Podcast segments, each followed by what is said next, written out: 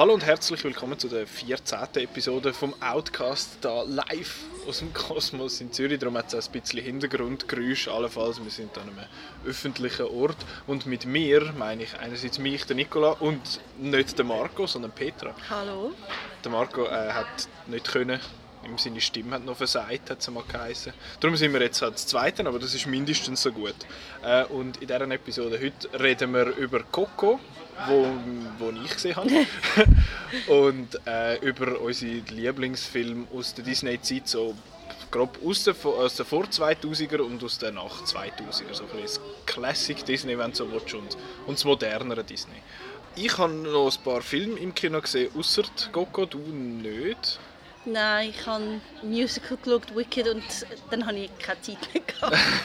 das hat mich so lange für was Entertainment angeht. Ja, und ich wollte eigentlich Coco schon schauen, aber dort, wo ich wohne, kommt er nur auf Deutsch und nur am Nachmittag und ich habe gefunden, nein. Das ist recht schlecht. Das ja. ist nicht gut. Ich habe ihn gesehen, weil in Zürich äh, zeigt man den auf Englisch. Äh, ich habe aber noch zwei, zwei andere Filme gesehen. Und zwar einerseits habe ich Detroit gesehen, da im Kosmos. Also das ist nicht irgendwie, die haben uns nicht gesagt, wir müssen das sagen, ich sage das jetzt einfach. ähm, und Detroit habe ich wirklich, wirklich gut gefunden. Ich finde, also bei Detroit geht es darum, dass äh, es ist noch schwierig zu sagen, um was es geht, ohne zu viel schon zu verraten halt. Weil äh, es ist, der, eben wie wir schon erwähnt haben, der Marco hat ja schon ausführlich eigentlich darüber geschwätzt in den letzten Episoden, um was es geht.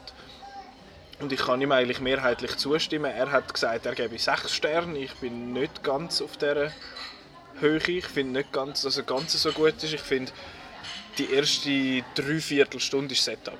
Und Dreiviertelstunde Setup ist sehr viel. Und ich finde es für gewisse ich finde es auch nicht nötig, dass man drei Viertelstunde braucht in diesem Film jetzt. Und ich finde auch, das Marketing ist sehr, sehr äh, fehlleitend. Weil äh, es wird alles mit dem John Boyega seiner Figur und ihm eigentlich verkauft. Ich frage mich, aber, wieso. Äh, ja, das ist, natürlich, das ist schon klar, aber er hat so eine schlussendlich im großen Ganzen derart unwichtige Rolle. Es, es, er ist nicht wirklich die Hauptfigur, er ist nicht wirklich die Figur für uns Zuschauer, um uns daran heben oder so. Also er versucht es einmal zu ziehen, aber er kommt wie zu wenig vor. Und der Film geht fast zweieinhalb Stunden.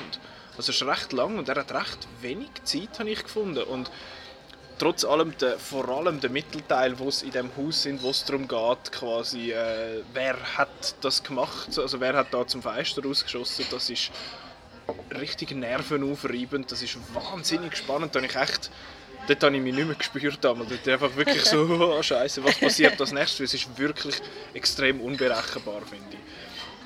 Und äh, das letzte Drittel, eben der Gerichtsprozess, ist dann wiederum ein bisschen zu schnell.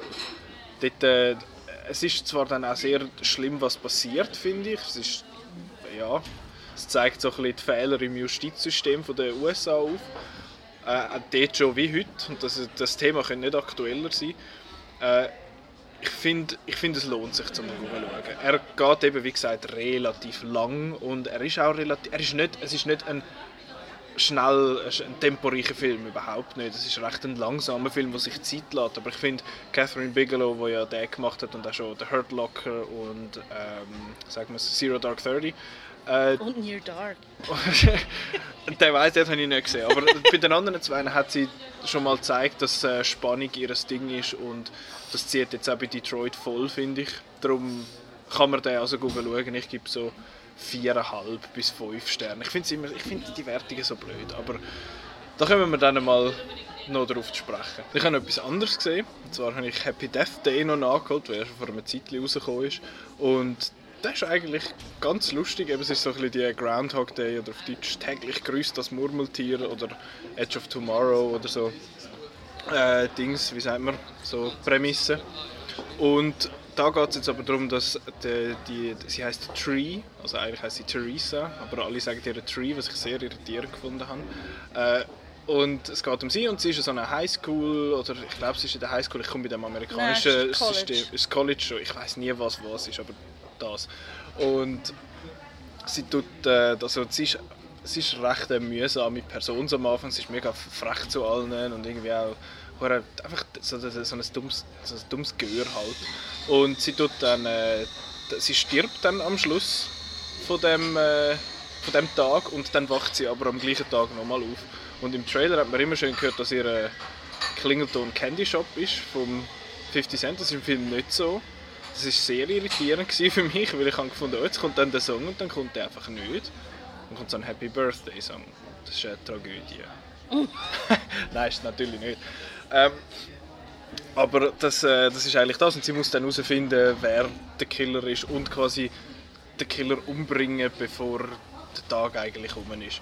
Und es, es ist halt schon recht vorhersehbar. Es, du siehst immer so ein bisschen, was, was sie wird machen und wie sie mit dem Ganzen wird umgehen. Und, oh, sie muss sich bessern und so Scheiß. Das ist ein bisschen, ein bisschen doof, aber es ist recht wenig Horrorfilm und viel mehr eigentlich eine Komödie. Es ist, die Horrorelemente sind auch nicht super, habe ich gefunden. Ich bin schon etwas verschrocken, aber sie arbeiten ein bisschen zu viel mit dem Gimmick. So, uh, sie, sie schaut nicht an und im Hintergrund kommt er führen oder irgendwie sie steht dort und läuft weg und dann steht er dort, so gerade hinter ihre, ihrem Schatten, Windschatten sozusagen. Das, das ist alles so nicht so super und den ganzen Film durch habe ich mich aber eigentlich unterhalten gefühlt. Das ist eigentlich recht cool und vor allem halt wegen der Jessica, fuck, jetzt habe ich vergessen, wie sie heißt. Heißt sie Love oder Luft oder Luft? Ich habe es gerade ein bisschen vergessen, wie sie heißt, aber die Hauptdarstellerin zumindest, die die Theresa spielt, die ist wirklich extrem stark. Mir hat sie mega gut gefallen. Jetzt nicht nur optisch, sondern auch wie sie, wie sie, sie spielt wirklich extrem gut. Sie trägt den Film praktisch allein und das wirklich, wirklich gut. Also ich bin schwer beeindruckt von ihr. Sie kennt man eigentlich nicht so. Sie ist, bei, sie ist eine von den drei Kolleginnen von der Mia bei La La Land, die mit ihr da durch die Straße tanzt. Äh, die hat man sich auch nicht wirklich gemerkt. Nein, nicht wegen dem. Gar nicht, aber so ein bisschen als, als, als... Jessica Roth. Roth, fast der, der, der falsche Buchstaben am Anfang. Roth, danke. Gut. Ähm, und dann habe ich eben, der Film geht dann noch nicht einmal 100 Minuten. Er ist wirklich sehr kurzweilig, aber ich finde, die letzten 10 Minuten sind ziemlich schlecht. Weil die Auflösung, wie das, wieso dass sie immer wieder den Tag muss durchleben muss, gibt es nicht. Es ist nicht, das ist vielleicht jetzt ein kleiner Spoiler, aber es wird nicht erklärt, wieso das so ist. Und der Grund, also beziehungsweise das Motiv vom Killer ist auch schlecht. Das ist einfach wirklich, die letzten 10 Minuten sind richtig kacke. Und dort musste ich dann auch so ein bisschen mehr an den Kopf langen und äh, bin dann nicht mehr so happy mit dem Film. Aber äh, der Rest ist eigentlich okay gewesen. und ich finde, den kann man auch mal schauen. Man muss jetzt aber nicht ins Kino säckeln für den. Das ist jetzt einer, wo ich so, so drei Sterne würde geben, so zweieinhalb, drei. Ja, also ich habe beim Trailer schauen, habe ich das Gefühl gehabt, man sieht eigentlich alles schon im Trailer. Ja, das ist ein guter Punkt. Der Trailer verratet wie schon recht viel, wo nicht nur im ersten Drittel oder so vom Film ist, sondern einfach viel Zeug und viel von ihren Tod eigentlich. Und das ist einmal noch interessant zu schauen, was nicht da so in den Sinn ist. Und es nimmt gewisse Szenen einfach komplett Spannung. Also, falls man Interesse hat, den Film zu schauen, sollte man den Trailer nicht schauen. Mhm. Aber der ist eine Zeit lang in jedem Kino, vor jedem Film gelaufen und vor jedem YouTube-Video überall und immer und ewig. Und ich bin kaum um den herumgekommen. Äh, und darum habe ich ihn schon gesehen und das hat dann ein bisschen die Spannung genommen. Aber ja, er ist auch wirklich bei vielen Filmen als Vorfilm groß nervt. Ja, und äh, ich, ich kann es im Fall immer noch, ich, ich schaffe es immer noch, ich habe den Star Wars Trailer immer noch nicht gesehen. Der, der neueste. Ich glaube, es gibt ja nur einen nach dem Teaser, oder? Oder gibt es mehrere? Der, der immer läuft. Ich habe es bis jetzt geschafft. Ich bin schon mehrmals überrascht worden, dass er kommt. Habe dann aber schnell Kopfhörer montiert und am Boden geschaut. und auch weg. das ist wirklich... Ich wollte ich es nicht sehen. Einfach nicht. Und jetzt muss ich noch nicht, nicht einmal zwei Wochen durchstehen. Dann, dann ist gut. Und den Infinity War Trailer habe ich übrigens auch noch nicht gesehen. Den werde ich dann aber geschehen lassen. Wenn er im Kino läuft, dann, dann schaue ich es. Ist das eine gute Idee? ich finde jetzt nicht, dass es super viel verraten. Ich finde einfach, ich muss ihn geschaut haben wegen der Grossartigkeit von Captain America, seinem Haar. Uh, sein Bart. sein Bart und seine Kopfhaare. das Flügen im Wind. also, also ich bin sehr gespannt auf den Film.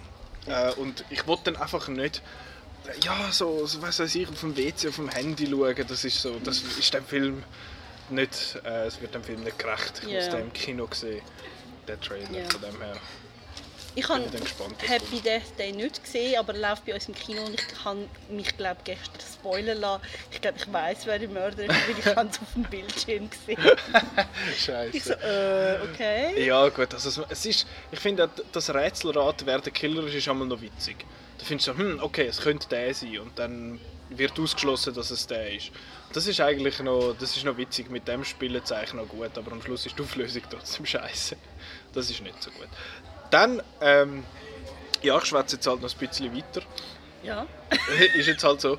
Äh, und zwar Coco. Du hast Coco nicht gesehen, wie du gesagt hast. ja, aber ich schaue ihn sicher noch, wenn er irgendwo auf Englisch läuft, wo ich dran laufe. Das ist sehr fest zu empfehlen. Ich komme noch darauf zu sprechen, wieso dass es sich sehr lohnt, auf Englisch zu schauen. Und äh, ja, das ist jetzt, äh, ich sage, ich mache jetzt mal so ein so eine Statement und äh, Coco ist für mich Top 10 Material von dem Jahr. Cool.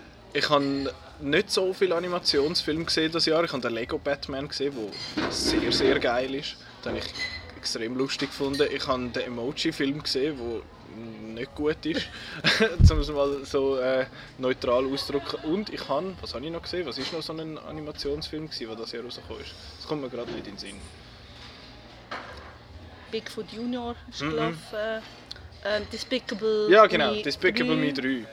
Den habe ich noch gesehen und ist, das ist der schwächste von diesen drei Despicable Me's. Gewesen. Ich habe gar nicht gesehen. Das ist ja nicht so schlimm. Ich habe den nicht so gut gefunden. Es hat ein paar gute Laughs drin, aber es ist nicht so gut. Aber Coco ist wirklich einfach, einfach ein super Film.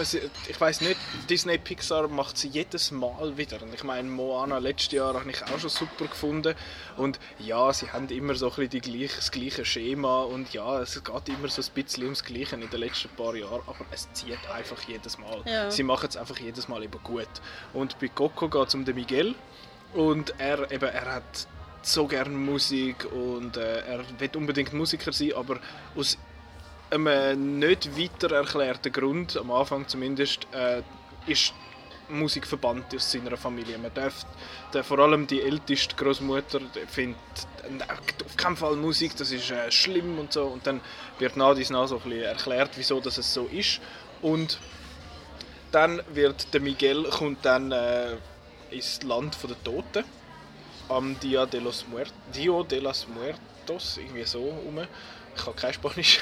äh, aber das ist, das ist der Tag der Toten äh, in, und das ist ein, Viertag in Mexiko, wo, wo ich extrem cool finde, auch von der Ästhetik nur schon. Der hat man zum Beispiel gesehen beim der Intro-Sequenz von Spectre, dem neuesten James Bond-Film. Und der geht dann dort in das Land der Toten und dort äh, spielt sich dann eigentlich die Mehrheit von dem ganzen Film ab und er muss so ein bisschen seinen Weg finden und quasi das Mysterium ein bisschen aufklären, wieso das Musik verbannt ist und äh, muss, muss eigentlich auch noch sein musikalisches Idol treffen. Das ist so ein Synopsis und ich finde, es gibt ein, ich einen einzigen Kritikpunkt, den ich ein seltsam finde und das ist der Umstand, wie das der Miguel ins Land der Toten kommt. Den habe ich mir im Nachhinein so überlegt, so, es ist irgendwie ein bisschen unschlüssig. Wieso, aber im Großen und Ganzen ist das einfach derart egal. es ist so wurscht, weil es ist so, also dass die Animation bei einem Disney Pixar Film fantastisch ist, das ist eigentlich, von dem gehen wir schon fast aus. Ja.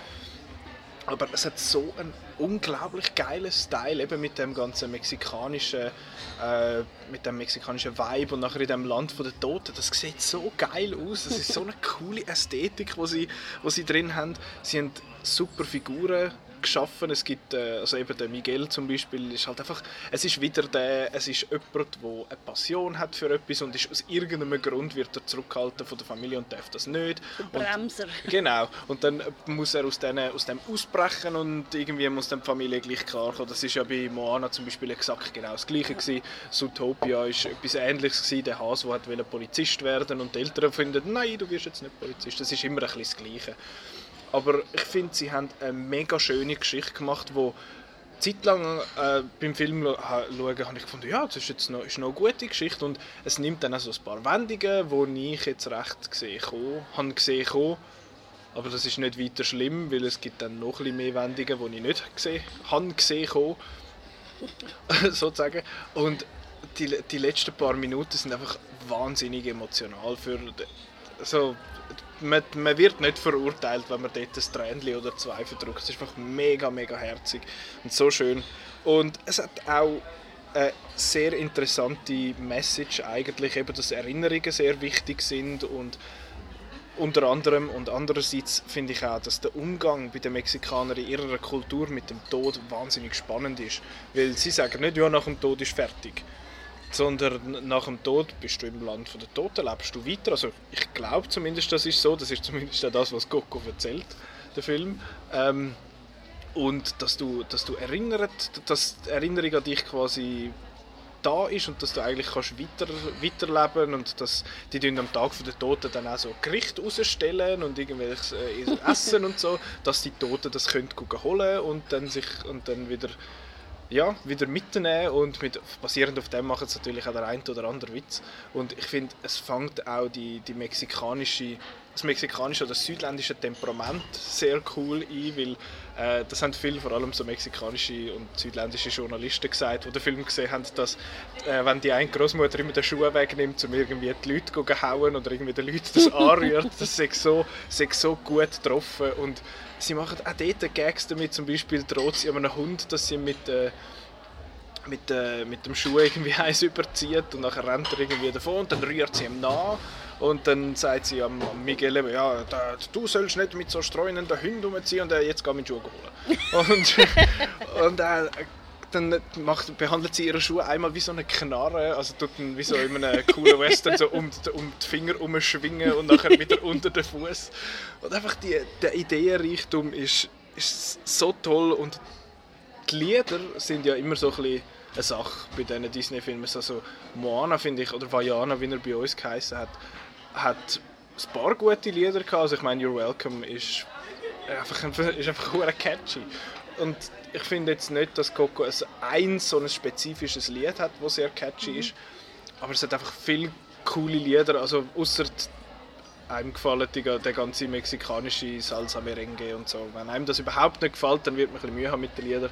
Aber ich finde, sie sind, sie sind wirklich einfach gut und was dort auch noch ein Punkt ist, warum dass sie gut sind, ist wegen der Stimme der Leute. Und das ist hure krass, der, wo der Miguel redet, der Anthony Gonzalez heißt der, der ist, keine Ahnung, noch nicht 15, der ist vielleicht irgendwie 12 oder so und singt seit er irgendwie 4 ist und er kann Spanisch, er kann Englisch und er singt und macht das alles selber und es ist, ist wirklich mega beeindruckend und er ist sicher auch ein wichtiger Teil, wieso dass der Film funktioniert. Ja, ich bin ein riesengroßer Fan von Coco und äh, ich gebe äh, voll 6 Sterne. Klar, cool. Wirklich, wirklich super. Ich bin, äh, ich bin begeistert. Was ich nicht so begeistert war, bin ich, bin ich von dem äh, Olaf äh, es vor dem Coco einmal zeigt.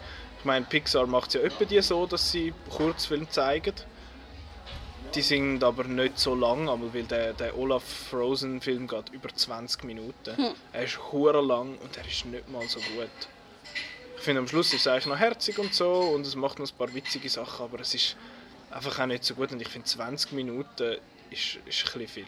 Es geht dann mehr als eine halbe Stunde, bis der Film dann effektiv anfängt. Von dem, wenn du drin sitzt. Und sie haben ihn jetzt äh, tatsächlich zurückgezogen. Ab dem 8. Dezember läuft er nicht mehr vor, äh, vor okay. Coco. Das äh, haben sie auch gefunden, oh, okay, sorry, ups. Und das finde ich ist eigentlich auch, auch okay, weil der Kurzfilm ist nicht so super. Sie haben schon Kurzfilme gehabt, die wahnsinnig gut waren. Ich meine, Piper war ja mega herzig, der ist glaube vor Moana gelaufen. Das war der mit dem kleinen Vogel, der da am Meer unten war. Äh, Paperman hat es mal noch gegeben, der ist, der ist herzig. Der ist von Wreck-It Ralph, so viel es mir ist gelaufen. Und auch sonst, ihre Kurzfilme sind eigentlich immer gut. Der mit dem und, Hund war herzig vor, ja. vor ähm, Big Hero 6. Ja, genau. Der war auch super.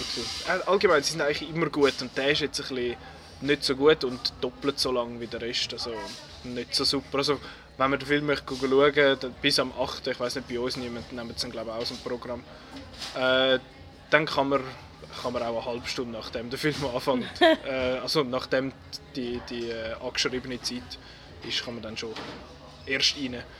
Verpasst nicht so viel. Ja, das, äh, das, ist, das sind ein paar Wörter zu Kokos, ein paar viele. Super, unbedingt schauen, volle Empfehlung. Der Marco hat ihn ja auch super gefunden und er schaut sonst nicht so Animationsfilme. Also, er ist nicht so Fan davon. Und jetzt gehen wir über in die Disney sonst äh, Diskussion. Da redet jetzt mal nicht nur ich. Das ist eigentlich auch noch gut. Äh, und zwar war eben so die Idee, gewesen, dass wir über Disney-Filme schwätzen, äh, wo uns irgendwie besonders gefallen, wo wir, also wo wir gut finden und möglichst äh, einen aus vor 2000 und einen nach 2000. Einfach weil ich habe das Gefühl, so ein bisschen seit Animationsfilme sind eigentlich, hat das sich so ein bisschen, ist das so ein bisschen etwas anderes halt. Ja. Und auch seit, äh, seit, ja, sie eigentlich selber Geschichten ja machen. Oder? Und nicht irgendwie das basiert auf irgendwelchen Märchen oder so. Das ist auch noch mal ein bisschen etwas anderes. Ja. Ähm, aber ich überlasse dir das Wort. Ähm, vor 2000, was hast du dir da mhm. also ich notiert? Ich finde es noch schwer. Und ich glaube, mir ist auch das Problem, dass... Ähm, also ich bin ja ein Mensch, wo auch die Musik sehr gerne hat. Es gibt ja viele Leute, die finden, oh, jetzt singen sie wieder und so. Und ich, ich habe es eigentlich wirklich noch gerne, wenn, wenn gesungen wird. Also ich schaue zum Beispiel den Glöckner von Notre Dame finde ich super wegen der mhm. Musik, obwohl der Film selber vielleicht nicht der beste ist. Oder Herkules ist, ist auch super wegen der Musik, aber ich glaube so einer meiner Lieblingsfilme von Disney ist halt wirklich auch einer, den ich gesehen habe, als ich 6 war.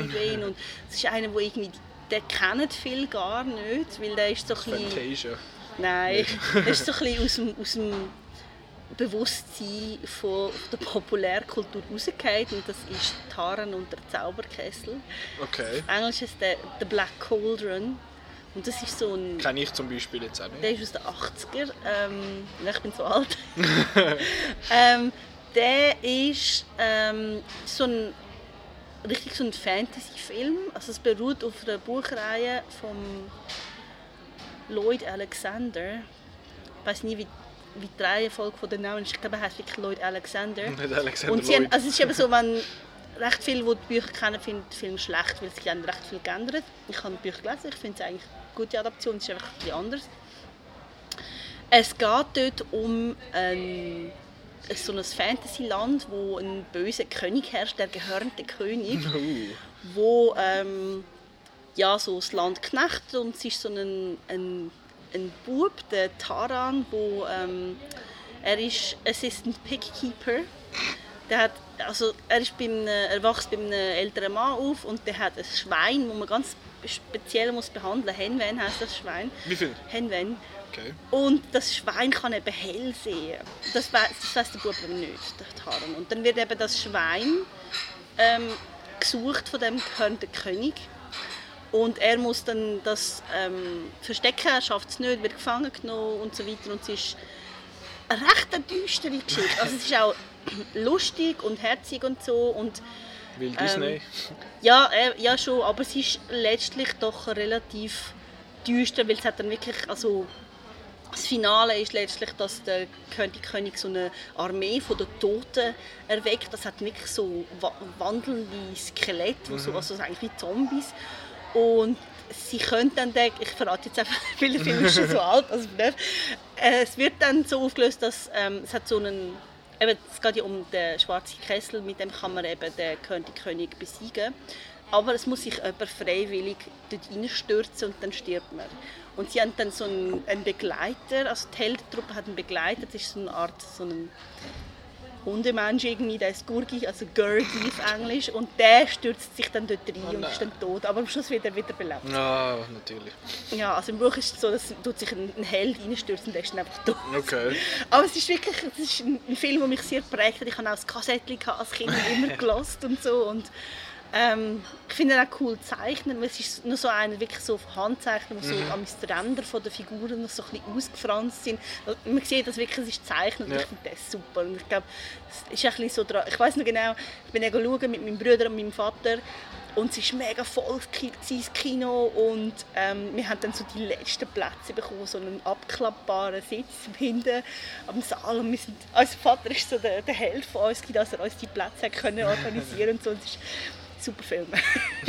Aber wirklich, es gibt ganz viele Leute, die den nicht mehr, nicht mehr kennen. Ja. Oder es ist einfach so ein bisschen unbekannt, weil er halt, ist halt auch nicht einer von denen, wo man dem Kind einfach kann vorsetzen kann, ja. dass er ist herzig und lustig und es wird auch nicht gesungen. Es ist wirklich halt so eine Fantasy-Geschichte, wo wo Disney sonst eigentlich nicht so gemacht Ja. hat. Und mich hat der sehr geprägt eigentlich. Und ich weiß nicht, ich hatte auch so ein Klebeheftchen. Das so. Panini-Bildchen. Genau, habe ich. Es ist, ja, ich kann den sehr gerne. Ich schaue den auch sehr gerne noch heute. Und ich, kann, Ja. also, ich glaube, ich kann heute noch auf Deutsch ziemlich auswendig. ja, der finde ich. Ja, ich habe ein bisschen einen, mainstreamigeren für den. Und zwar ist das auch ein Film, wo mich... Also es sind eigentlich eh... Viele von denen sind ja Filme, die einem als Kind irgendwie geprägt Ja. haben oder irgendwie beeindruckt haben. Mein erster Disney-Film, oder allgemein mein allererster Film im Kino war Tarzan. gewesen. Ich habe jetzt aber nicht Tarzan genommen, obwohl Tarzan auch sehr cool ist und mir der sehr gefällt und Phil Collins sein Soundtrack super ist. Äh, ich habe aber den Lion King genommen, weil der Lion King ist glaube ich der Film, den ich wahrscheinlich am meisten gesehen habe in meinem ganzen Leben und den kann ich, äh, ja, ich weiß auch nicht, das ist einfach ein Film, der ist zwei Jahre nachdem ich auf die Welt gekommen bin, rausgekommen, 1994 und es ist ich finde, der ist einfach super gemacht von A bis, von A bis Z. Er ist cool gezeichnet. Das hat sehr, also ich glaube, es ist gezeichnet. Ja, ja, der schon noch. Und die Geschichte ist eigentlich fucking düster. Es ist hure brutal. Es ist eigentlich Hamlet. Ja. Ja, eigentlich. Aber mit Loi. Ja. Und ich finde, eben, dort ist es auch, der, also ich hoffe, man weiß langsam, um was es geht bei Lion King. Der, der Simba ist der, der Juni, oder auf Deutsch heißt er ja der, der König der Löwen. Ich habe den natürlich als König der Löwen kennengelernt. Und äh, der Mufasa ist der König von allen Tieren dort in diesem Reich. Und äh, seine, wie heißt seine Frau? Sarabi ist, glaube Ahnung. Sarabi ist seine Frau und sie haben natürlich ein Kind und das ist der Simba. Und der Mufasa hat einen bösen Bruder, den Scar. Der heißt auf Deutsch Scar. Der heisst nicht Narbe, das wäre ein ein Scheissname. Uncatchy. Ähm, aber der, der Mufasa, äh, der Scar tut dann mit dem Simba zusammen, weil also der verarscht eigentlich den Simba, leitet ihn rein und tut durch das den, den Mufasa eine Falle locken und der Mufasa stirbt dann auch. Und das ist wahrscheinlich der Moment in der Filmgeschichte, wo ich bis jetzt am meisten brüllt habe.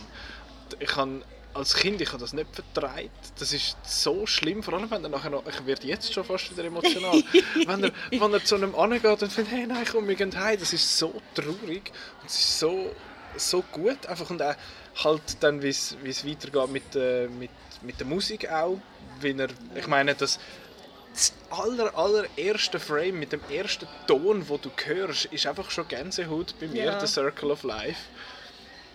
Und ich habe jetzt zum Beispiel gerade Gänsehaut, wenn ich es nur schon erzähle. Und äh, als ich den Hans Zimmer live gesehen habe im Hallenstadion und er findet, ja, jetzt bringe ich da noch etwas äh, aus der Animationsding. Und ich finde, oh, jetzt kommt irgendwie This Land oder so, was er gemacht hat. Und dann kommt so ein Schwarzer rein, wo der Ton einfach eins eins trifft und mir ist kalte Rücken da abgelaufen. Es ist so gut gewesen. ähm, und äh, es hat auch mega viele schöne Messages drin, wo, wo du als Kind gar nicht so wirklich realisierst. Aber zum Beispiel, wo der, der Rafiki ist eh die beste Figur, die es gibt. Das ist da der, der tanzende da, wo, wo der Simba eigentlich tauft. Äh, wo er ihm eins auf den, Klö- auf den Kopf tätscht mit seinem Stängel und findet, äh, ja, und hat's weh da, ja, ja, und dann holt er nochmal aus, will ihm nochmal eins bängeln und dann weicht er ja aus. Und dann sagt er, und, ja, in der Vergangenheit tut es vielleicht weh, aber du lernst daraus. Und das ist eine schöne Message, die du vielleicht als Kind gar nicht so wirklich checkst, aber es ist, es ist einfach auch lustig, weil die Figuren sind super und ja, der Lion King ist, ja, das ist einfach mein Disney-Film. Das ist der Film, den ich am allerliebsten habe. Das ist einer meiner Lieblingsfilme allgemein, nicht nur Disney. Aber ich habe den auch zweimal noch gesehen, wo, er der, wo da der 3D-Re-Release gekommen ist vor ein paar Jahrzehnten, habe ich das Gefühl. schon, schon ein Zeitchen her.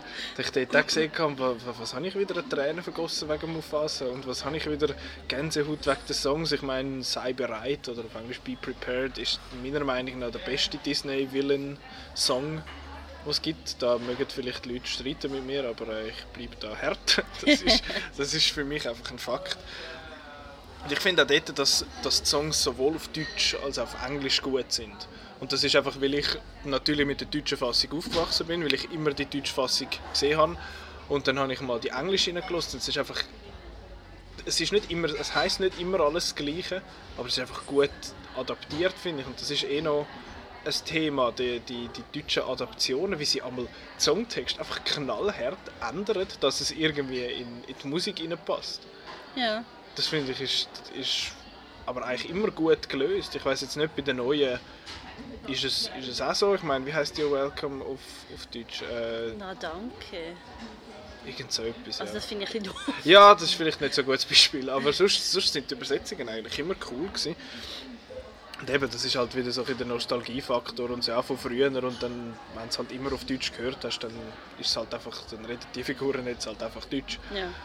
Und ja, und der Lion King ist, ist mein Pick aus, äh, aus genannten Gründen. Dann gehen wir, äh, ja, gehen wir mal nach den 2000er. Das ist mehr so ein Animationsdepartment. Äh, Toy Story zählt jetzt schon immer dazu. Die Toy Story 3 ist zwar in den 2000er, glaube ich, Ja. rausgekommen. Und äh, Toy Story 1 irgendwann äh, Mitte, Ende 90er habe ich gemeint. 94 oder so. Ah, 94. Ich glaube irgendwo in dieser Richtung und der zweite ist glaube Und die ich 98, nein 80er. 99 rausgekommen. Ja, und, zweit- und Toy Story 3 habe ich lange, lange nicht gesehen. Ich habe ihn immer noch nicht gesehen. ich Das habe ist, daheim aber noch nicht geschaut. Also Toy Story 1 ist auch sehr einer von denen, wo, wo mir, ich meine, ich habe früher auch Spielzeug und so, so Zeug und ich dachte, ah fuck, was machen die, wenn ich nicht da bin? Und ähm, Toy Story 3 ist, ist vor allem der Schluss, ist, ist egal wie alt das du bist, wenn du mal Spielzeug gehabt hast und mal ein Kind gewesen bist, was so, dann trifft es dich einfach. Dann ist es einfach knallhart und es ist, ach, das ist bitter gewesen. Ja, äh, ich, ich habe nicht den genommen, ich habe etwas anderes genommen, was zwar sehr Toy Story ähnlich ist. Jetzt habe ich Wreck-It Ralph gewählt.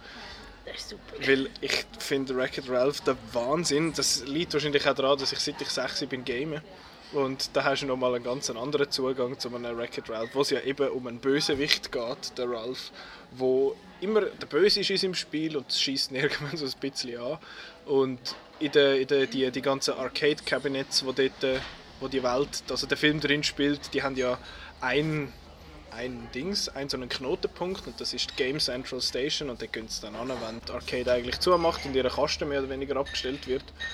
Und das ist auch so ein bisschen das, das Toy Story Prinzip halt, was machen die Figuren, wenn du das Spiel abstellst. Oder zum Beispiel siehst du in dem Film, wie der Ken und der Ryu von Street Fighter irgendwie, nachdem sie geschlägelt haben, gehen sie aufeinander zu und finden, hey, gehen wir noch eins ziehen. Und das ist, das ist grossartig. Das ist halt einfach lässig und eben, ich spiele, eben seit ich 6 bin angefangen mit, mit Pokémon auf dem Gameboy und heute schreibe ich Game Reviews auf Outnow, unter anderem kann man lesen, äh, zum Beispiel Super Mario Odyssey. Äh, ja, anyway. Und eben, darum, wegen dem funktioniert die Prämisse schon für mich. Und es hat so viele kleine Cameos und irgendwelche Referenzen auf irgendwelche Games. Irgendwo im Hintergrund hat es eine Final Fantasy Referenz, obwohl ich Final Fantasy scheiße finde.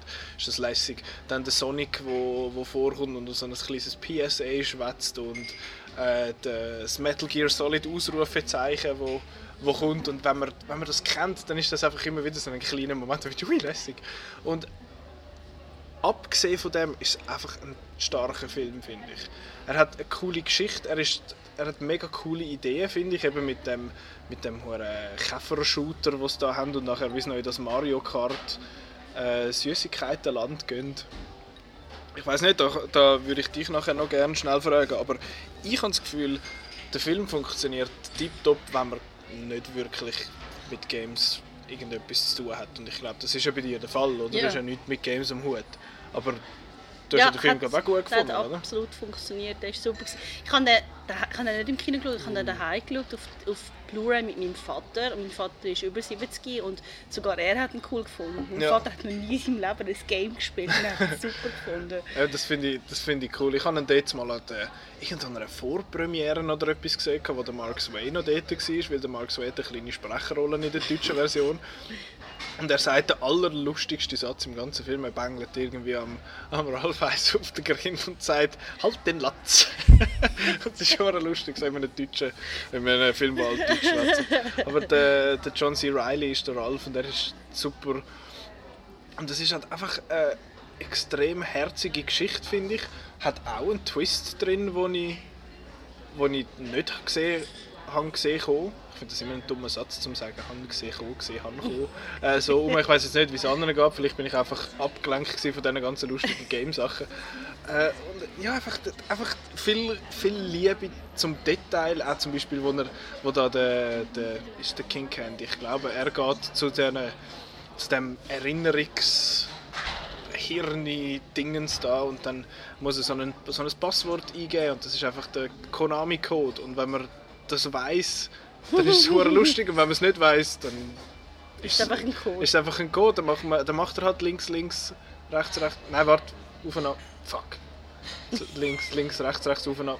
Fuck, ich kenne den Konami-Code nicht mehr. Oh. Ist es auf und auf und ab und ab, links, rechts, links, rechts, A, B, Start meinte ich, sagt der Konami. Bin ziemlich sicher, die Finger könnten es einfach so. Wahrscheinlich. Da hat man nämlich, das kommt ja von den alten Konami Games, das ist ein, äh, ein Hersteller von Games immer noch. Heute aber nicht mehr so viel, heute machen sie nur so Arcade-Kästen für Japan. Äh, und die haben einfach in allen von ihren Games, hast, wenn du das eingegeben hast, dann hast du irgendetwas Lässiges bekommen. Das, ist so ein bisschen, das hat sich so ein bisschen eingebrannt in der Geschichte von, von Games. Das gibt es heute noch, dass wenn du das machst, dass irgendetwas Lustiges passiert. Kommt immer mal wieder vor. Darum einfach so die Liebe zum Detail hat mich einfach irgendwie habe ich einfach super gefunden. Es ist einfach auch ein lässiger Film. Ja, ich finde es noch schwer nach ähm, 2000 ein Favorite sagen, weil, weil das schon so unterschiedliches Zeug kommt, eben viele animierte Sachen und dann haben sie aber wieder zurückgefunden zu den Merli-Adaptionen. Ich finde zum Beispiel Tangled sehr cool. Ja. Und auch schöne Musik. Tangled habe ich lustig gefunden. Aber ich glaube, mein Liebling ist Inside Out. Also ja. ich, Zootopia muss ich auch sagen, ist so ein Runner-up, aber ich finde jetzt Inside ich Out. Inside Out noch nicht gesehen. Oh. das ist einer, der habe ich, den habe ich irgendwie, irgendwie einfach an mir vorbei. Ich weiß es nicht, aber ich habe sehr viel, sehr Gutes gehört über Der war ein Eröffnungsfilm gewesen, äh, vorletztes Jahr, vorletztes Jahr am Fantos, Baden. Ja. Und es ist es ist super gewesen. und es ist wirklich ein Film, wo man extrem hat also ich habe sehr viel müssen brüllen. Es ist immer so, so ein Film, so, so Tränen sind so, so, so ganz weit vor. So, ja. oh, jetzt, nein. Jetzt, oh, und dann ist genau. Es ist ein sehr schöner Film. Vor allem, es ist, es ist ein Film, wo, man, wo ich eigentlich das Gefühl habe, er hat so ein viel Slapstick drin, weil halt eben, es geht um das Mädchen und um die Gefühle in ihrem Kopf und das sind halt halt so auch so ein bisschen überzeichnete Figuren, mhm. die halt eben nur traurig sind oder nur fröhlich oder nur ähm, hässig oder Ekel empfinden. Und, und dann hat man das Gefühl, ja, das sind so so ein einfache Sachen, aber der Film ist sehr komplex und es geht wirklich sehr stark darum auch um halt ja, wie siehst du als, als Kind und Gefühl und so. Und ähm, es hat eben auch, es hat auch etwas, wo ich finde, es ist so ein bisschen wie bei Toy Story ähm, also ich verrate jetzt nicht, wie es ausgeht, aber ähm, das Mädchen hat einen, einen, so einen imaginären Freund, den Bing Bong. Ja. Und der ist auch so langsam, der verschwindet langsam aus ihrem Leben und, und dann geht eben, ja, die Gefühle gehen ja durch ihren Körper durch, um ihre Erinnerungen wieder, aufzuholen. Ja. Und dann treffen sie den Bing Bong und dort hat es also wirklich so eine Szene, wo hey, ich kann so brüllen. Das ist, so, das ist wirklich so etwas, wo dann so ein Jahr später so, no, still not over it, don't talk about it. Es ist so, too soon. ein Jahr nachher. Ja. Oh. Nein, es, ist, es ist wirklich ein sehr schöner Film und ich muss auch sagen, ich habe eine Nichte, die ziemlich genau aussieht wie das Mädchen. und ich habe so, ich habe gefunden, so, mein Bruder darf den Film nicht schauen, sonst flippt er aus. ja, es ist ein, ein, sehr schöner Film. Und eben, ich glaube, äh, also ich meine, man ratet schon recht viel von so Disney Pixar Filmen, mhm. aber bei dem habe ich es eigentlich nicht so erwartet, obwohl vorher schon viel gesagt haben, hey, er ist super und so, aber der hat mich so ein bisschen überrascht auch. Ja. ja. Ja, der Inside Out muss ich mal noch nachholen, der ist glaube ich sogar auf Netflix, ich wüsste es nicht einmal. Aber habe ich eben auch schon extrem viel gehört und dann von so ein paar finde der ist ja völlig überbewertet, der ist gar nicht so gut und so. Well, they are monsters. aber die, die sind doof. Nein, ich muss, den, ich muss den wirklich auch mal noch nachholen. Mir ist jetzt gerade noch etwas Seltsames zu Record Ralph in Sinn gekommen, das ich jetzt so schnell möchte erzählen Und zwar hat es dort ja das eine Meeting, wo da die bösen, so ein kleines Meeting von der anonymen Bösewicht. Zombie frisst Gehirn. Was alles mögliche drin hat und ich meine, es hat einen Zombie drin, wo immer wieder ein Böse ist in einem Game und dann hat es dann halt auch einen von den Geistern von äh, Pac-Man drin, es hat den Bowser von Mario, es hat den M. Bison von Street Fighter und dort haben natürlich die ganzen Videogame-Publisher und, und Entwickler müssen ihre Sagen geben, dass die Figuren dürfen brauchen.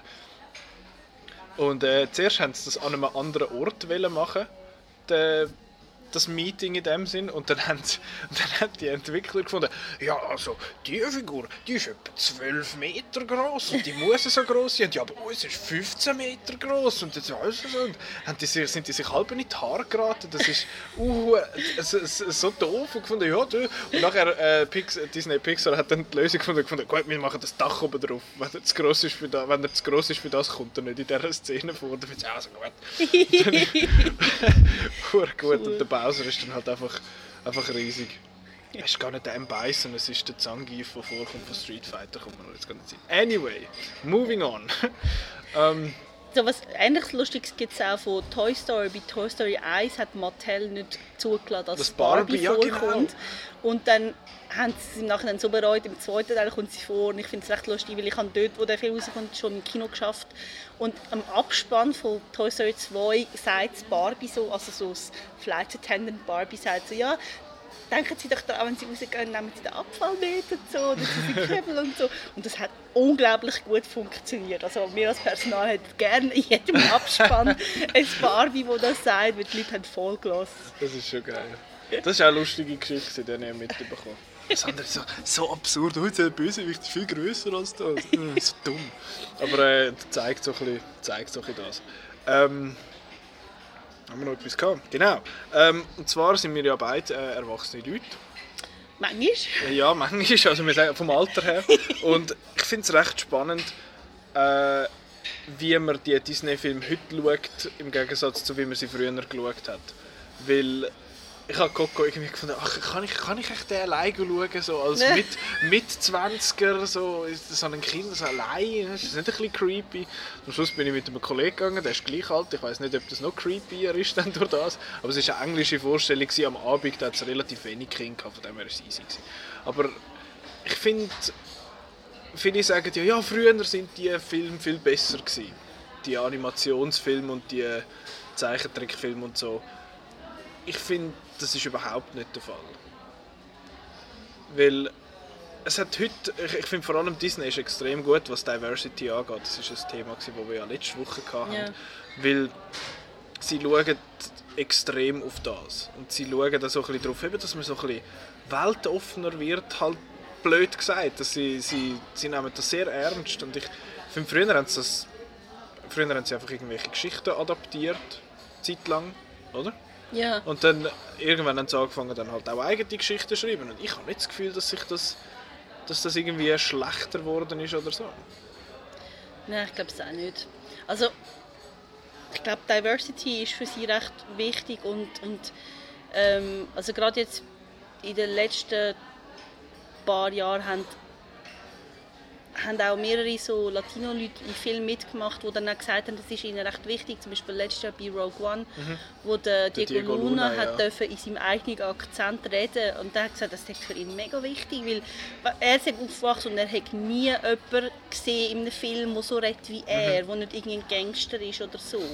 Und einfach so, also bei Diversity ist eigentlich, es geht ja eigentlich nicht, nicht mal darum, dass jeder vertreten sein sollte, aber wenn, wenn Leute sich selber nie sehen oder ja. hören in, einer, in einem Film dann, oder in einer Serie, dann, dann ist einfach so, es geht wirklich um Visibility, also wenn etwas einfach völlig unter den Teppich gekehrt wird, dann wird so, das würde es die Leute gar nicht mhm. geben. Also ich kann das extrem verstehen, wenn dann die Leute auch wollen, dass sie selber auch mal so, sozusagen repräsentiert werden mhm. als Held in einer Geschichte. Und eben jetzt da, das jetzt auch mal Mexikaner bei Coco mitmachen können. Dort hat, es hat keinen berühmten Namen drin. Der berühmteste ist wahrscheinlich der Edward James Olmos. Wo, Der Gal Garcia Bernal. kennt man den irgendwie? Ist der, das ist nicht ein riesen Name. Mit dem verkaufst du kein, nicht- wirklich Billett, oder? Nein, es ist halt so ein, so ein ja, so Indie-Schauspieler an. Ein Indie-Darling ein bisschen.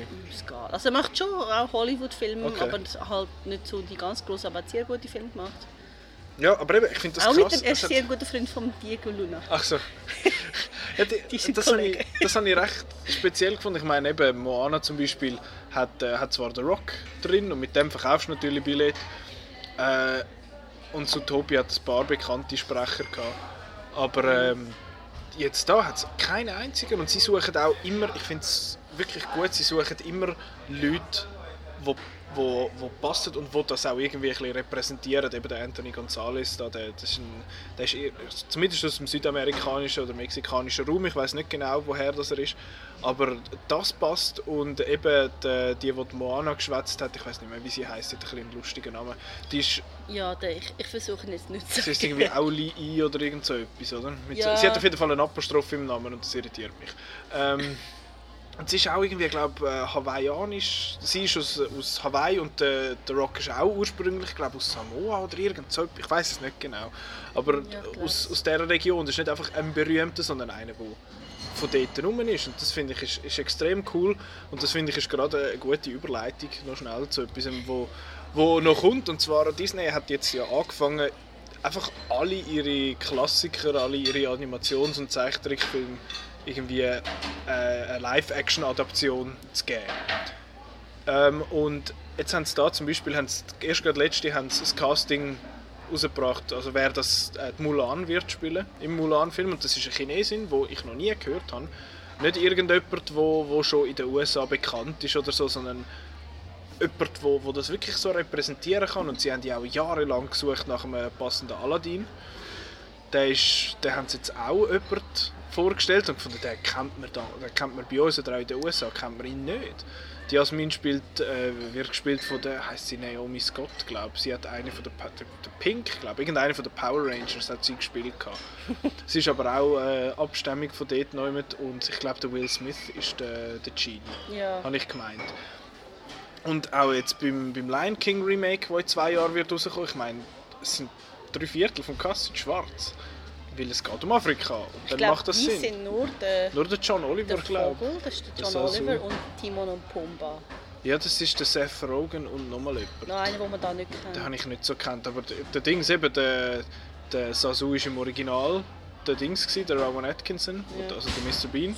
Und jetzt ist der John Oliver, den ich grossartig finde. Das ist ein super Casting. Und der Haupt, der Simba ist der Donald Glover, wo Sinn macht, weil der Donald Glover kann singen. Zum Beispiel. Äh, und der, der Nala ist Beyoncé. Wenn ich, ja, ich weiß nicht. Müsst ihr jetzt nicht haben. Ja, also- aber sie kann halt auch singen. Das ist schon auch gut. Aber man wird dann halt einfach die Beyoncé hören und nicht die Figur. Das Ja. ist ja. das, was ich seltsam finde. Ich hätte natürlich mir dort die Lupita Nyong'o gewünscht, weil ich finde, sie hat eine von der schönsten Stimmen, so Sprechstimmen ever. So eine unglaublich angenehme Stimme. Sie hat schon die Mutter geredet, also da die Wolfmutter beim Dschungelbuch. Ja.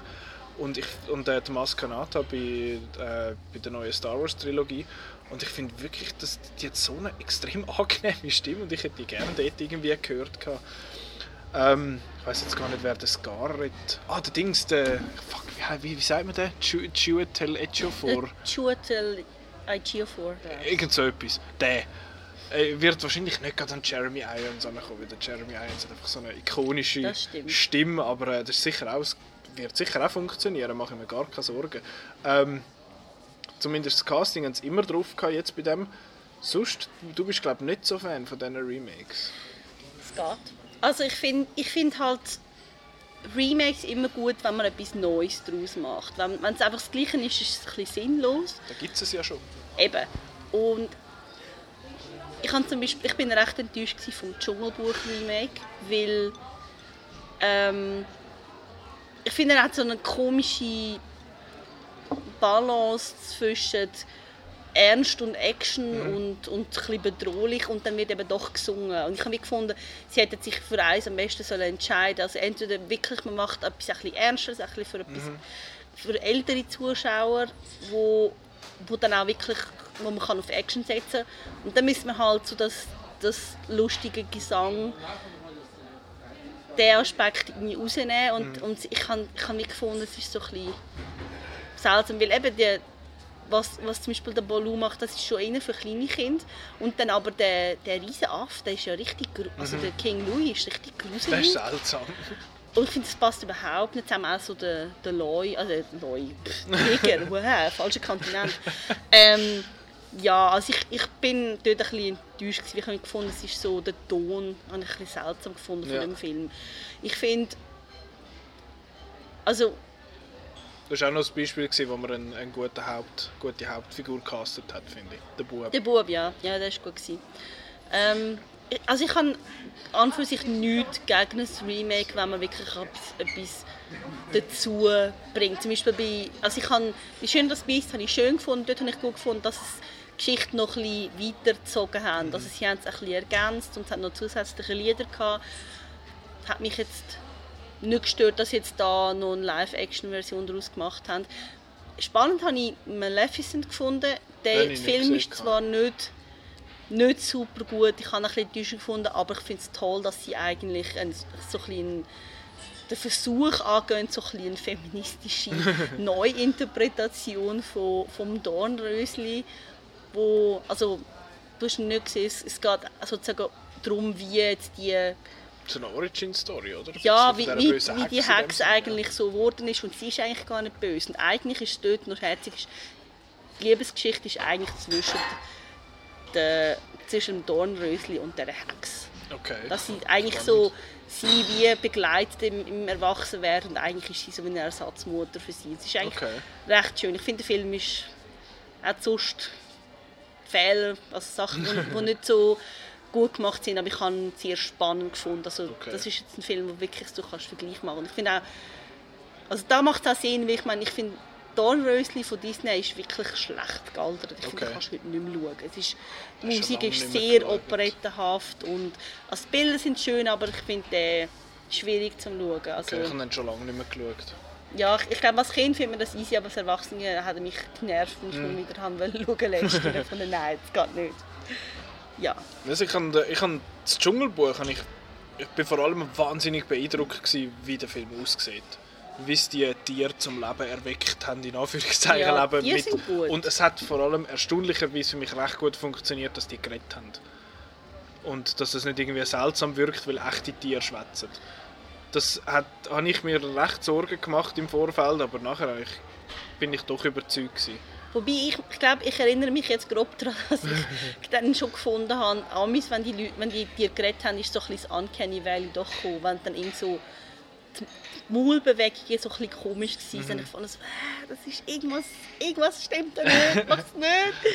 Ja, Ich habe das, ich habe das nicht so schlimm gefunden. Ich habe halt auch dort, das Voice Talent ist super gewesen. Der, eben der Bill Murray ist der, der Baloo gewesen, der, der Christopher Walken als King Louis ist eigentlich auch lustig, aber dort hat, zum, dort hat mich zum Beispiel, also nicht genervt, aber der Song, dort habe ich richtig unpassend gefunden.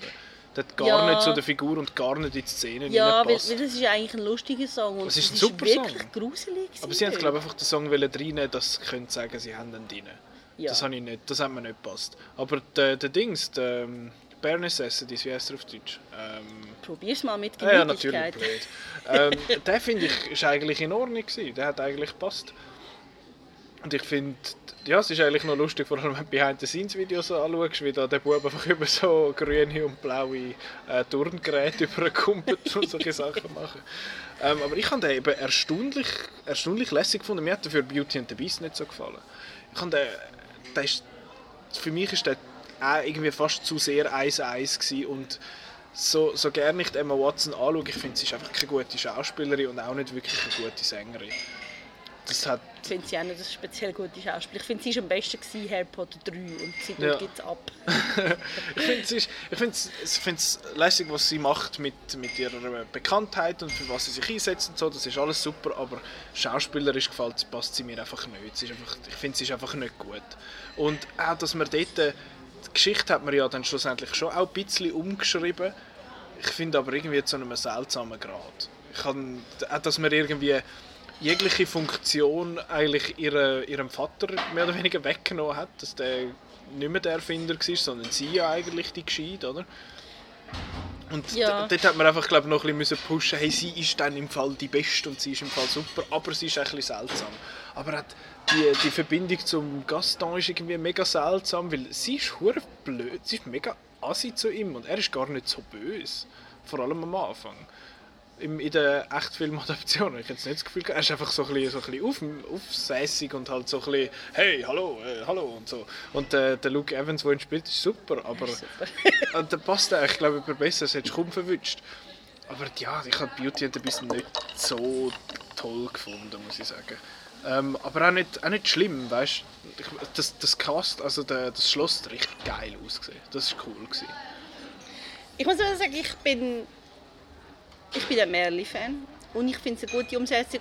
Und, wenn, man, wenn man den französischen ähm, Ja, mit dem La Belle à la Bête gesehen hat, dann ist alles also tausendmal besser. Der mit Film dem- ist so schlecht. Das mit dem Vincent Cassel und der Genau Lea Seydoux, glaube ich. genau, und wo unter anderem auch ähm, Yvonne Katterfeld mitspielt. Ah, yikes. Der Film ist, ist unglaublich Okay. schön, aber sehr doof. Ja, also, also ich finde ich find Beauty and the Beast ist nicht schlecht. Er ist einfach, ja, nicht so, ist mir nicht gross auch in Erinnerung geblieben. Was ich schade gefunden habe, ist, also ich muss sagen, Beauty and the Beast ist halt auch wirklich ein Musical, wo ich Musik sehr gut finde und es ist halt ich als bibliophiler Mensch finde natürlich auch, also ich, ich, Kannst dich ich identifizieren. extrem, wo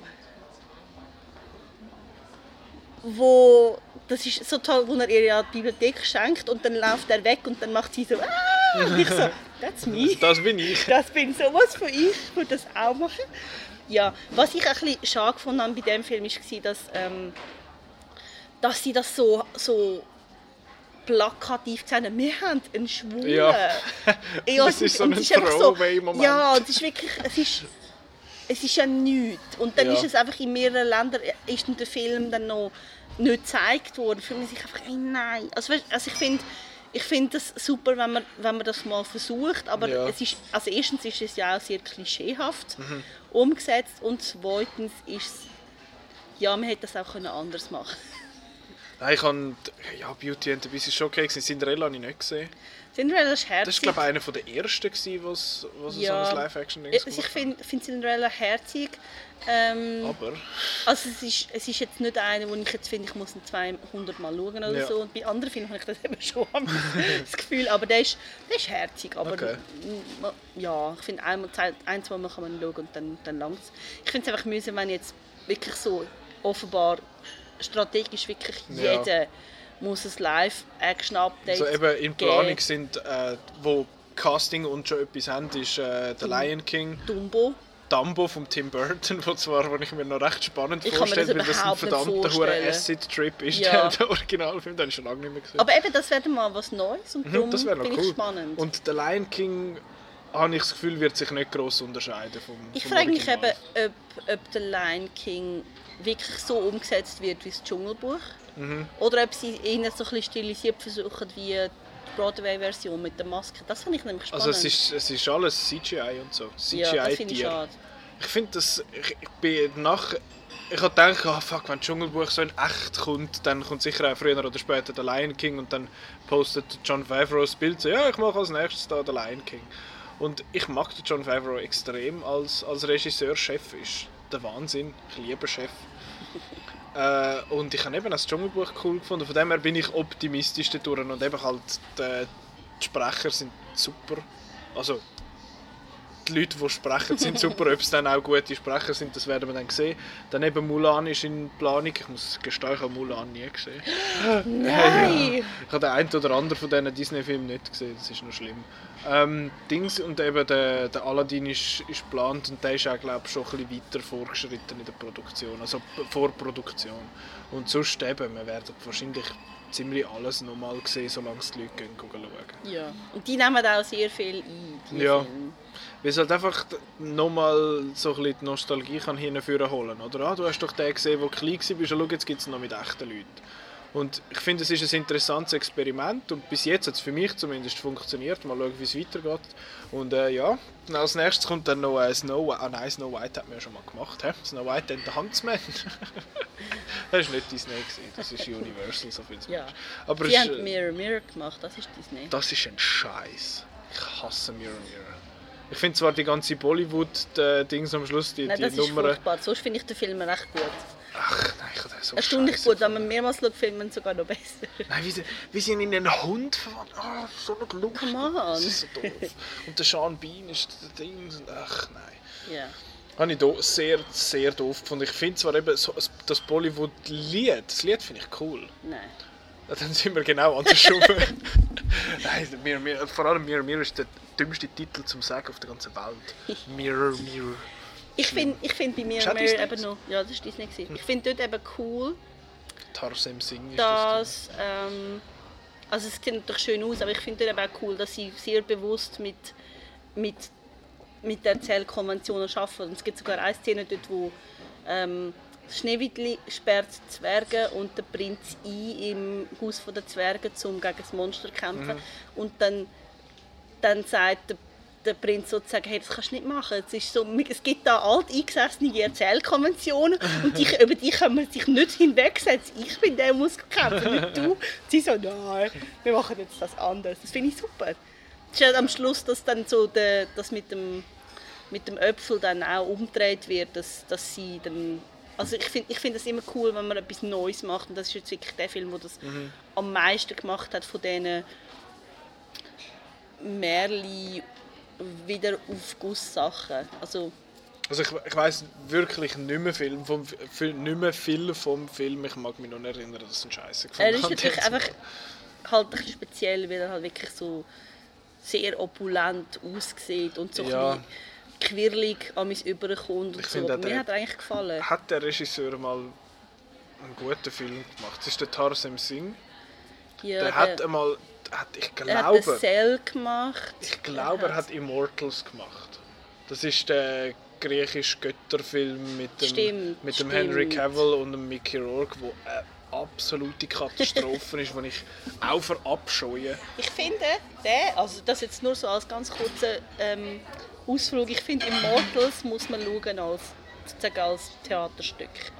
Weil das ist auch keine richtige Welt, die gezeigt wird. Das sind Ja. einfach wie, wie ähm, Kulissen pro Szene oder so. Und Ich ich habe den Film eigentlich spannend gefunden. Er ist, ich würde ihn jetzt nicht als gut bezeichnen, aber er ist sehr spannend zu schauen, auch wenn man sich so ein bisschen für Antike und so Aber er macht interessiert. Er, er kübelt einfach Ja, aber, Mythologie. das ist, ja, ja, der heißt aber das so ist das Problem. so. Ich, also ich habe eben schon lange die Theorie, dass Hollywood spätestens ab Mitte 80er nicht mehr vorchristlich kann denken kann. Man nämlich alle so die, die ähm, Mythologie-Sachen Ja. aus den letzten paar Jahren anschaut, es hat, immer christliche ähm, Ästhetik drin und Motivik. Also irgendwie, es hat dann immer ein, zum Beispiel ähm, das Remake von, von Wrath of äh, von, von ähm, Clash of the Titans. Dort hat es Scheit. ein, dort hat's ein, ein Hades, wo als, als Lucifer eigentlich dargestellt wird und, und die Hölle als Fegfeuer, auch beim Percy Jackson. Ist einfach, Hollywood kann nicht vorchristlich denken. Ich nehme mal an, in Amerika gibt es überhaupt keine Altphilologen mehr, die das nicht mehr können vermitteln können. Irgendwie. Es ist seltsam. Nein, alles, alles Scheit. Ähm, Ja. Wenn man etwas Lässiges mit griechischer Mythologie möchte äh, konsumieren, dann muss man God of War spielen. Das ist zwar ein Game, das Ja. ist, und dort kann man aber, vor allem im dritten Teil, kann man allen äh, Göttern auf den Gringo geben und das ist sehr lässig. Man kann auch Percy Jackson lesen. Das ist, scheint, die- die Idee von Percy Jackson finde ich mega cool, dass da die, die Götter jetzt bei uns so ein bisschen sich umdingseln und eben der Nathan Fillion ist ja der Hermes. Hermes, der Götterbote. und er schafft ja wieder Post quasi. Das, Genau. ist, das ist wirklich lustig, Ja. das ist cool. Percy Jackson Bücher sind recht gut. Film finde ich sehr spannend. Ich finde zwar. Ich habe nur zweiten gesehen. besser als der erste, aber, aber das Problem ist, dass die Filme gehen nicht auf. Die Filme Ja. widersprechen sich extrem fest. Ich ja. da dort, wer hat, wie heißt der, der die Hauptrolle gespielt Logan Lerman. Ah ja, genau, der ist. Er ist super in dieser Rolle. Sag nichts gegen ihn. Ich mag einfach. Das ist, ist, also mag sein, aber ich finde einfach den finde ich die Rolle scheiße. Weil ich kann, ich kann ihn eigentlich bei Fury zum Beispiel habe ich ihn eigentlich recht gut gefunden. Per Perks of Being ich nicht Wallflower. gesehen. Das ist aber auch Emma Watson. He? Und, der Ezra und der Ezra das ist Miller, ein super. Film. Im Fall. Das ist einer meiner Lieblingsfilme Okay. aus den letzten paar Jahren. Ja, den muss ich eben glaube schon einmal noch schauen. Ja. Ja, der Logan Lerman und der Michael... Nein, ist eben nicht der Michael B. Jordan, wo der, der schon der dunkelhäutig ist. Nein, es ist der... Oh Gott, das ist der aus Tropic Thunder. Der, wo der Al Pacino gespielt hat. Also, Ich weiß nicht, aber der halt. irgendwas Jackson? Ja, ja, Br Brandon T. Jackson Könnte oder irgendetwas. Yeah. Er ist sehr schlecht. Also er ist... n- Er macht eine gute Sache, Percy Jackson. Leider haben sie aus seiner Figur einen, Ein ein, ein schwarzes Stereotyp gemacht, was, Ja. was er im, im Buch nicht ist. Okay. Ja. Und der Dings, der, der, der Alexandra, der Dario, ja. Ja, Das wo im er ersten noch Buch die falsche Haarfarbe Er ist noch ein bisschen Äh, Eye Candy. Er ist noch ein bisschen Eye Candy, aber... Ja. ja. Nein, ich habe den auch nicht, auch nicht so gut gefunden. Gut, anyway. ähm, Klammer zu. Genau, jetzt sind wir wieder ein bisschen abgeschweift. Das passiert ja bei uns zwei, vor allem bei mir zwei schwätzen eigentlich nie. Nie. Äh, und, äh, aber das ist ja, was noch gut ist, man muss ja nicht immer, was, was mache ich für eine verdammt lausige Überleitung? Ich weiß gar nicht, wo ich mit, mit Einfach vielleicht noch schnell zum Sagen zu den Remakes. Ich bin wirklich gespannt, wie äh, zum Beispiel Aladdin rauskommt. Mhm. Weil da hat es wirklich viele fantastische Elemente und auch so, ich meine, der Film, der Film ist sehr absurd, immer wieder so Mhm. die, die äh, Sachen, was der Genie macht und so. Und ich frage mich echt, wie man das dann das umsetzt, wenn es. Live-Action ähm, wenn es eine Live-Action-Inszenierung ist. Und da könnte ich mir vorstellen, dass da was Spannendes könnte Mhm. rauskommen. Ich bin nicht so ganz zufrieden, dass der, der Will Smith ist. Ich glaube nicht, dass er... Also er wird sicher was ganz anderes machen als der Robin Williams. Aber ich bin gespannt darauf. Ja, ich, also ich freue mich eigentlich, also freue, ich bin auch gespannt, würde ich sagen, vor allem über Lion King ist so ein bisschen mein Holy Grail von den Disney-Filmen und darum bin ich dort äh, umso allenfalls kritischer oder eben nicht. Das äh, ist noch ein kleiner Teaser für nächste Woche, weil nächste Woche reden wir über Fandoms. Das wird sehr spannend, eben Fandoms oder auf Deutsch heißt, auf Deutsch heißt Fandom ja Fangemeinde, was aber eigentlich ist, so ist, ist wie fest, dass man, wenn man von etwas ganz, ganz fest Fan ist, und wie man dann mit dem, wieso dass man das ist, wie dass man dass zu dem kommt, wie man dann mit Kritik umgeht äh, an dem eigenen Lieblingsprodukt sozusagen und, und ob man dann eben kritischer ist oder eben genau nicht. Und das wird recht spannend, vor allem bin ich dann gespannt, was der Marco so erzählt. Weil äh, ich kenne glaube niemanden, der Star Wars so fest lässig findet wie er. Und äh, das ist das Thema von nächster Woche. Ähm, nächste Woche kommen noch ein paar Filme raus. Jetzt ist die Überleitung ein bisschen besser gelungen. äh, und zwar habe ich mir da drei rausgeschrieben. Einerseits kommt All I See Is You raus, ist von Mark Forster, wo also ein bisschen, ja, mal ist zwar in Deutschland geboren, aber ist eigentlich mehr oder weniger ein Schweizer. Äh, der hat World War Z gemacht, Quantum of Solace und St- Stranger Than Fiction. Und äh, der Film ist jetzt mit der Blake Lively und Jason Clark. Und es geht darum, dass die Beziehung von einer blinden Frau und ihrem Mann sich verändert, wo sie wieder sieht und irgendwie äh, verstörende Details über sich und ihren Mann entdeckt. Was auch immer das zu bedeuten. Ich hatte, der Trailer hat eigentlich noch interessant ausgesehen. Ich habe keinen Plan, was wirklich soll passieren Aber äh, der, ja, Mark Forster sein Track Record war in letzter Zeit nicht so super. Gewesen. Der Quantum of Solace ist wahrscheinlich nein, ziemlich sicher der schwächste Bond-Film mit dem Craig, finde ich. Ja, finde ich auch. Ähm, das ist, ja, ich weiß es nicht. Das, und ja, was, was das noch ein bisschen bestärkt, ist äh, das Review auf Outnow. Der, der Dings, der Chris, der CRS hat zweieinhalb von sechs Sternen gegeben. Das ist schon nicht so gut. Er schreibt, ist zwar ein visuell aufregender Film, äh, wo zu grossen Teil aber die Spannung und die interessanten Elemente fehlen. Und er schreibt noch, es sei keine eye-opening Experience. Bravo, Chris, bravo für den Pun. Weißt du, ah, weißt, Eye-Opener, weil es ist egal. Ja, so läuft das. Mal stark. Gut, dann. Ich will ähm, einfach nur schnell sagen, ich frage ja. mich echt, wieso tun alle Leute immer den Jason Clark besetzen. Ich finde den furchtbar. Und der ist überall dabei, wieso? Ich verstehe ja, es nicht. ja, er gehört so ein bisschen in die Reihe äh, Sam Worthington, äh, wie heißt der andere? Ich finde Sam Worthington viel besser als Ja. Das war der schwächste Part von Avatar. gewesen. Ähm, dann, wie heißt der andere Kopf? Der, der, der jetzt der King Arthur war, ist der neue. Äh, Charlie, Charlie Hunnam. Hunnam. Der ist auch so ein bisschen nichts. Und dann gibt es nochmal so einen, der Jai Courtney natürlich, der auch ein bisschen nichts Der ist ist. furchtbar. Ich glaube, der Jason Clark ist so, so nur Stufe vor dem Jay Courtney. Jay Courtney ist wirklich so... Das ist ein Grund für mich, einen Film nicht zu schauen. Der hat Die Hard kaputt gemacht, sagen viele. Nein, Die Hard ist kaputt gemacht worden, weil sie das Land verloren haben. Ah, Dort hat es angefangen. Und dann ist der Jay Courtney dazugekommen. dann ist es noch schlimmer geworden. Der Und der hat Bruce so Willis hat den Dolch noch reingesteckt so, und drüllt in den ja.